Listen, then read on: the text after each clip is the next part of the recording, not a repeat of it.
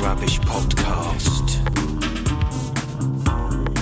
Hello, and welcome to episode number 51 of Modern Art is Rubbish. Are you right, Tom? I'm good, thanks, Marcus. Yeah, well, guess what, people listening to us? Um, I'm not in the same studio as Tom again. Where do you think I am, Tom? Um, I, off the top of my head, I'd guess Colchester. Yeah, Colchester, oldest recorded town in England. I've probably mentioned this before. Was it about two thousand years old?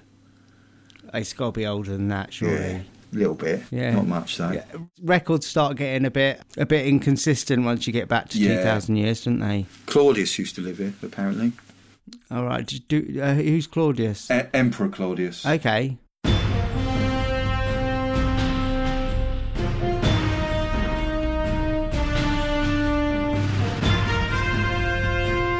So, today, Tom, I've picked a couple of uh, news items for us to talk about.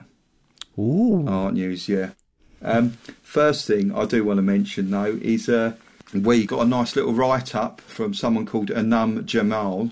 Uh, she's an artist writer and she's a teacher, and she did a nice little write up about the show in uh, Daily Business News, which is a uh, Pakistan sort of uh, news website. It's really good actually. I was looking at it the other day.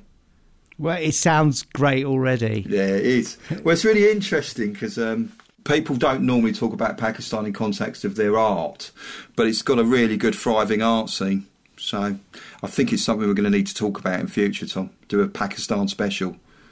Excellent. Yeah, that sounds good. Yeah, there seems to be a lot of interesting arts being made in that country. Yeah. Great. Good stuff.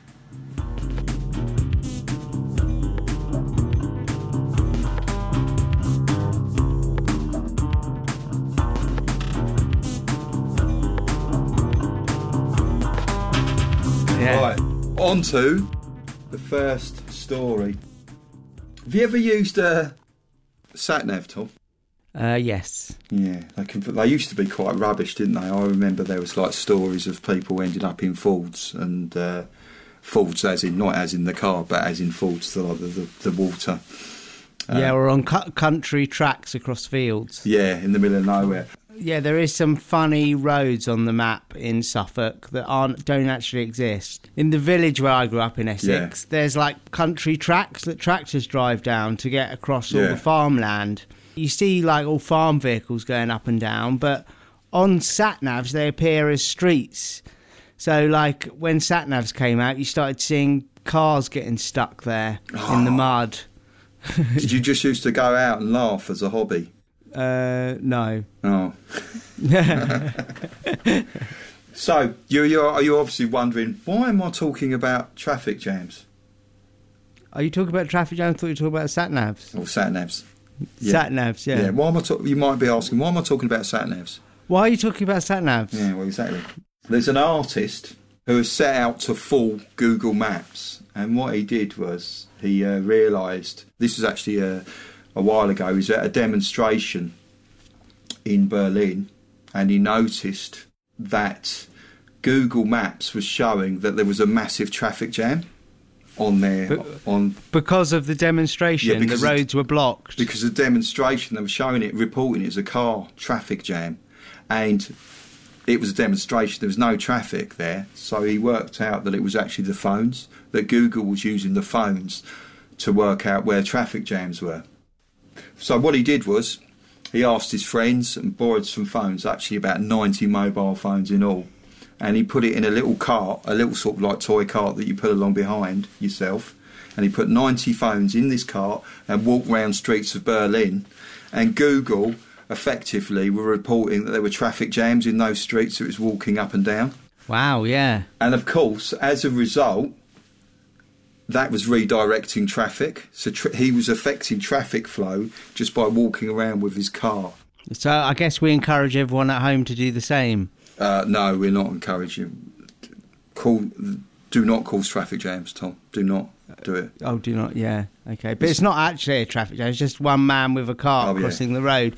It, it's not actually going to cause much slowdown. Well, no, it, but it obviously it, it redirects the traffic. It's quite an old school way of doing it. I mean, there are other ways you could do it. You could probably do coding and stuff to affect how Google Maps reads it, but he just thought it was like a nice, simple idea that highlights it. The artist, by the way, is a guy called Simon Weckert, and he's uh, German, and you know, by doing this, he's highlighting the fact that technology inf- has an influence on us all. And you think about it as well, technology is supposed to be there to help us.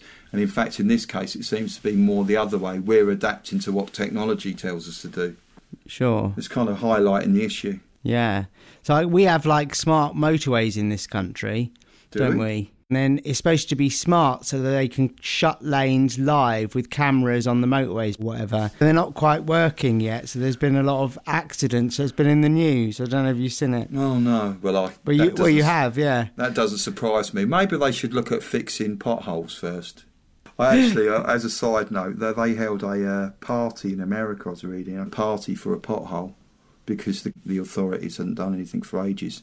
So they actually held a party for it and had a Anniversary. cake. Yeah, Yeah. gave it a cake and everything to highlight the fact that nothing had been done about it. Yeah. It was a nice cake as well. It looks good.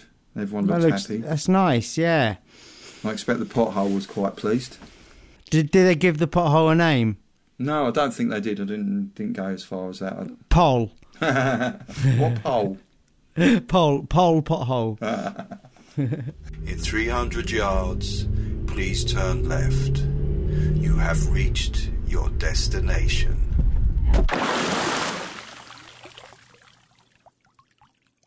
On to the last story that I just want to talk about. Two men have owned up to stealing a Klimt painting. It was uh, went missing in 1997 from the Ricci Oddi Galleria in Italy, and apparently what they did was they used a fishing rod to hook the work off the wall and then somehow lifted it through a skylight leaving the frame by the skylight Well, that's really old school robbing, isn't it? i like it It's like from an old cartoon or something. they're not sure how to do it but that's one of the theories i think they, how they did it now the painting was uh, called a portrait of a lady and it was painted by klimt apparently this painting uh, portrait of a lady was painted over another portrait he did called Portrait of a Young Lady. Apparently, Klimt was so upset at her sudden death that he actually painted over the work. Now, the, this work was actually found 23 years later, and gardeners were, um, I don't know, doing their gardening duties outside the, the museum, and they pulled back some ivy and they found a metal plate, and behind the metal plate was a bag, and in a cavity in an exterior wall uh, was the painting, and that's So how they it- it- discovered it. Been outside the gallery all that time. Well, there is a theory that it was put there later on because if it'd been exposed outside to that kind of cold and weather, it wouldn't be in the condition it was. So they think that it may have been stolen, removed, and then put back there at some point. Now, the question is if gardeners found it, why are these guys confessing to the crime? So the gardeners had already found it, and Yeah. the guys are confessing. Then the guys have confessed afterwards. Now, these guys were on trial for something else. So, of course, um, as we've we've talked about in previous episodes, sometimes uh, paintings get stolen and their whereabouts is left secret because sometimes in trials people can suddenly reveal the whereabouts in the, of the painting in the hope. And of it course, we're we're talking about Italy, which Yeah. is where we covered this before, Yeah, wasn't yeah. it? So it was with the mafia, wasn't it? So, in the hope of a more lenient sentence, they suddenly say, "Oh, look, we we know where this painting is. Will you give us less of a sentence if we tell you?" Basically, the painting was stolen 20 years ago, so the statute of limitations had gone. So, at their trial, they then could confess because they couldn't be tried for that. Um, the problem is, is that I think their intention was to reveal the location of the painting as well at their trial, but the gardeners got there before them because it was last December it was found. Oh, okay, yeah, yeah. Unfortunately, thanks to those pesky gardeners. if it wasn't for those pesky gardeners, we would have got away with it.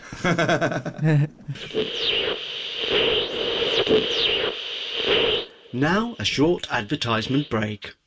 Order in court! Is there anything else the accused would like to say before I pass sentence? Yes, I do, Your Honour. I'm really sorry for what I've done. But I wonder if you could consider giving me a shorter sentence if I perhaps gave you the location of a certain missing turtle art print. Quite frankly, I've never been so insulted in all my life. I'm going to double your sentence. Everybody knows all you have to do to get a high quality turtle art print is head over to modernartisrubbish.com, join the mailing list, and you can download it as much as you like. You imbecile! So just head over to modernartisrubbish.com and subscribe to our email list to get your free artwork and to be updated on the latest Modern Art is Rubbish news. So, Tom, so concludes our um, little news episode. Um, anything to add? Uh, no, I don't think so. No. Well, for you listening at home, please remember to subscribe to our newsletter and uh, head over to modernartisrubbish.com where you can find all details of all our social media accounts. Um, I'm quite into Pinterest at the moment. So it's just buys then, Tom. Bye. Bye. Bye. Bye. Bye. Bye. Da-da-da-da-da-da-da. Bye. Right.